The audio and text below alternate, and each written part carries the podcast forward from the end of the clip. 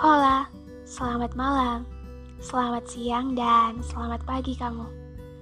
Selamat mendengarkan tentunya.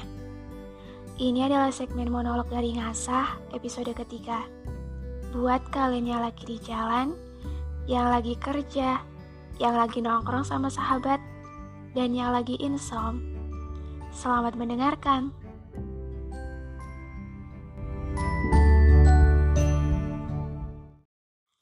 2021 mengajarkan banyak sekali pelajaran. Kejadian misterius dari Tuhan, orang-orang yang datang lalu pergi, tentang kehilangan, tentang kebahagiaan, sakit, relationship, dan masih banyak lagi. Kuakui setiap tahun punya versinya sendiri-sendiri. Ciri yang berbeda. Pelajaran hidup yang baru. Tapi sayang, meskipun manusia menyuarakan harapan mereka di hati maupun di pikiran, tidak lebih sedikit dari mereka berusaha menjemput harapannya. Jadi, harus nyalahin siapa?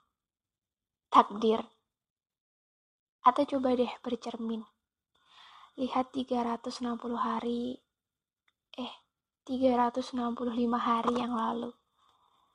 Di malam itu, di suasana yang sama, di cuaca yang gak jauh beda, dan masih di bumi yang sama kok. Meskipun di samping orang-orang yang sekarang udah berbeda.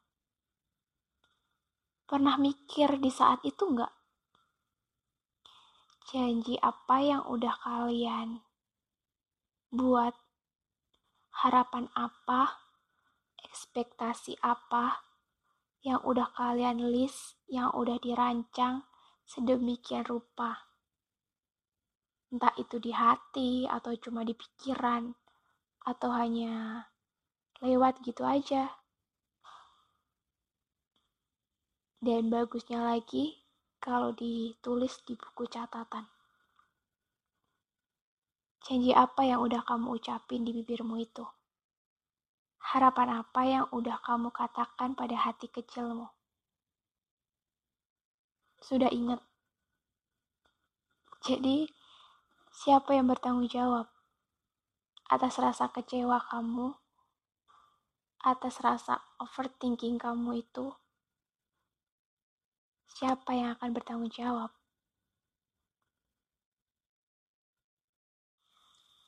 But it's okay. It's okay banget kalau kita merasa kecewa karena ekspektasi kita yang dulu belum sampai tercapai. Harapan kita, keinginan kita.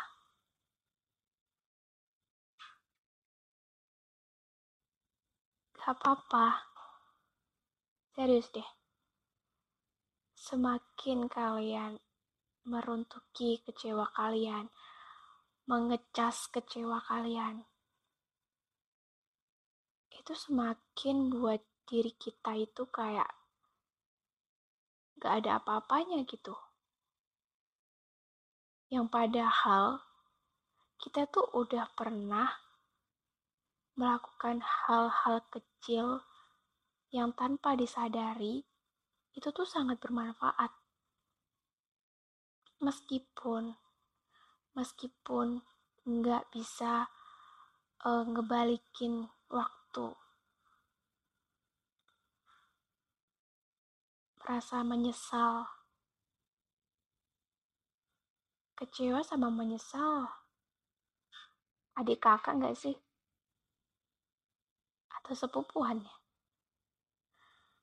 Dekat kayaknya.